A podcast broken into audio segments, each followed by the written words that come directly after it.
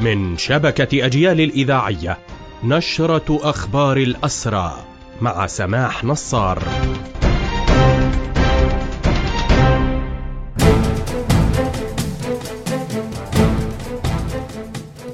أهلا ومرحبا بكم إلى هذا اللقاء. أفادت هيئة شؤون الأسرى والمحررين أن الأسير خالد طبيله وهو عسكري ويتهمه الاحتلال بقيادة عرين الأسود في نابلس تعرض لاعتداء وحشي من قبل جنود وشرطة الاحتلال. نقل على إثر ذلك إلى مشفى كفار سابا والآن يحتجز في سجن مجده وسط قلق كبير على حياته.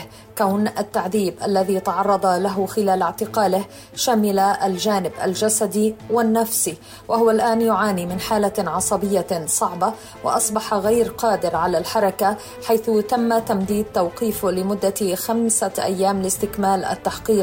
بحضور المحامي رائد محميد محامي هيئة شؤون الأسرى والمحررين. وتم تقديم شكوى حول ظروف الاعتداء عليه وتعذيبه. أفادت هيئة الأسرى آخر المستجدات بخصوص الأسير كايد الفسفوس المضرب عن الطعام لليوم الثالث والخمسين على التوالي. وقالت إن محاميها كريم عجوة تمكن من زيارة الفسفوس في سجن عسقلان. وأشار إلى أنه يعاني من أوضاع صحية حرجة فقد قرابة 30 كيلوغرام من وزنه ويشتكي من آلام حادة في كافة أنحاء جسده. في الوقت الذي تصر فيه سلطات الاحتلال على عدم الاستجابة لمطلب الأسير بإنهاء اعتقاله الإداري. أدانت هيئة شؤون الأسرى والمحررين وكذلك جامعة بيرزيت اقتحام الاحتلال لحرم الجامعة والقيام بالعبث والتخريب بمحتوياتها والاعتداء على الحرس الجامعي واعتقال عدد من الطلاب. الاعتداءات تشكل انتهاكا صارخا لكافة الأعراف والمواثيق الدولية التي تجرم انتهاك حرمة الجامعات والمؤسسات التعليمية بشكل عام وفق ما أكدت هيئة شؤون شؤون الأسرى والمحررين.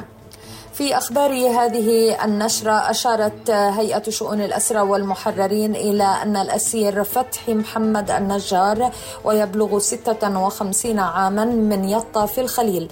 دخل عامه الثاني والعشرين في سجون الاحتلال علما أنه محكوم بالسجن لمدة ثلاثين عاما. أفادت هيئة شؤون الأسرى والمحررين بدخول الأسير يوسف الشمالي ممثل معتقل النقب عامه الحادي والعشرين والأخير في سجون الاحتلال. كما أشارت الهيئة إلى الوضع الصحي للأسير المقدسي أحمد محمد عبيد البالغ 56 عاما وهو من العيسوية في القدس المحتلة دخل عامه العشرين في سجون الاحتلال ويواجه جريمة الإهمال الطبي علما أنه محكوم بالسجن المؤبد. لسبع مرات. بهذا مستمعينا تنتهي هذه النشرة الخاصة بأخبار الحركة الأسيرة قدمناها لحضراتكم من راديو أجيال. تحية الحرية لأسر الحرية وتحياتي. سماح نصار